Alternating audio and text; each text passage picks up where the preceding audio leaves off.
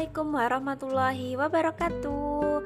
Halo teman-teman, perkenalkan nama saya Yufi Aviani dari Ilmu Komunikasi UMY Angkatan 2019 Bertemu lagi pada podcast Simpul Nadi.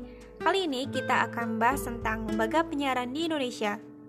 Empat jenis lembaga penyiaran yang diakui di Indonesia menurut Undang-Undang Penyiaran Nomor 32 Tahun 2002 tentang penyiaran Menurut undang-undang ini ada empat lembaga penyiaran. Yang pertama, lembaga penyiaran publik atau LPP. Yang kedua, lembaga penyiaran swasta atau LPS. Yang ketiga, lembaga penyiaran komunitas atau LPK. Dan yang terakhir, lembaga penyiaran berlangganan. Lembaga penyiaran publik menurut Undang-Undang Nomor 32 Tahun 2002 adalah lembaga penyiaran yang berbentuk badan hukum yang didirikan oleh negara, namun bersifat independen, netral, dan tidak komersil dan berfungsi memberikan layanan untuk kepentingan masyarakat, contohnya TVRI dan RRI. Yang kedua, lembaga penyiaran swasta. Menurut Undang-Undang Penyiaran adalah lembaga yang bersifat komersil berbentuk badan hukum Indonesia yang dididik yang bidang usahanya hanya menyelenggarakan penyiaran radio atau televisi. Warga negara asing dilarang untuk menjadi pengurus LPS kecuali untuk bidang keuangan atau bidang teknik. Di Undang-Undang Penyiaran pasal 18 disebutkan bahwa pemilikan silang atau cross ownership kepemusatan kepemilikan dan pengurusan lembaga penyiaran oleh satu orang atau satu badan hukum baik di suatu wilayah siaran atau di beberapa wilayah siaran dibatasi. Selanjutnya, kepemilikan silang antara lembaga penyiaran swasta yang menyelenggarakan jasa penyiaran radio dan lembaga penyiaran swasta yang menyelenggarakan penyiaran televisi antara lembaga penyiaran swasta dan lembaga perusahaan media cetak serta lembaga penyiaran swasta dan lembaga penyiaran, penyiaran swasta jasa penyiaran lainnya baik secara langsung maupun tidak langsung dibatasi.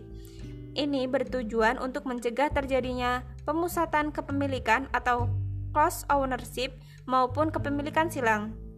Gagasannya adalah bahwa penyiaran itu menggunakan frekuensi publik, maka harus ada dua diversity, yaitu yang pertama diversity of content atau keberagaman konten, yang kedua diversity of ownership atau keberagaman kepemilikan.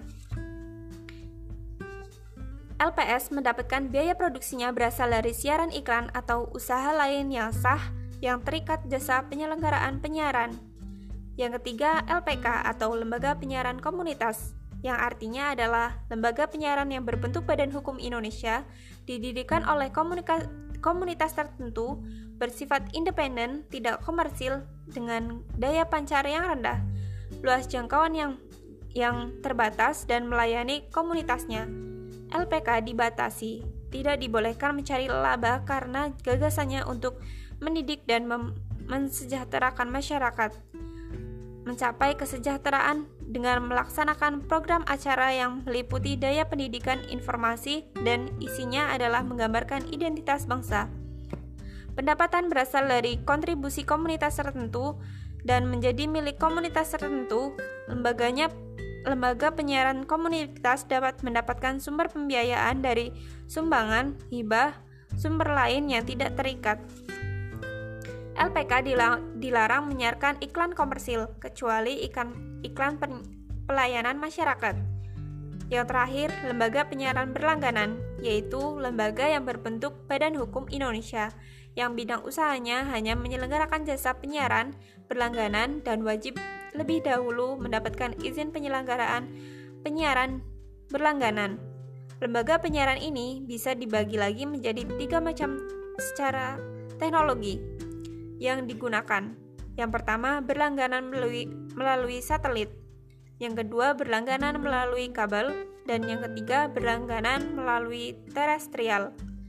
Nah, gimana teman-teman? Udah dapat belum tentang materi di tersebut?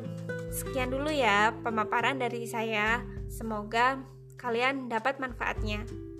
Wassalamualaikum warahmatullahi wabarakatuh.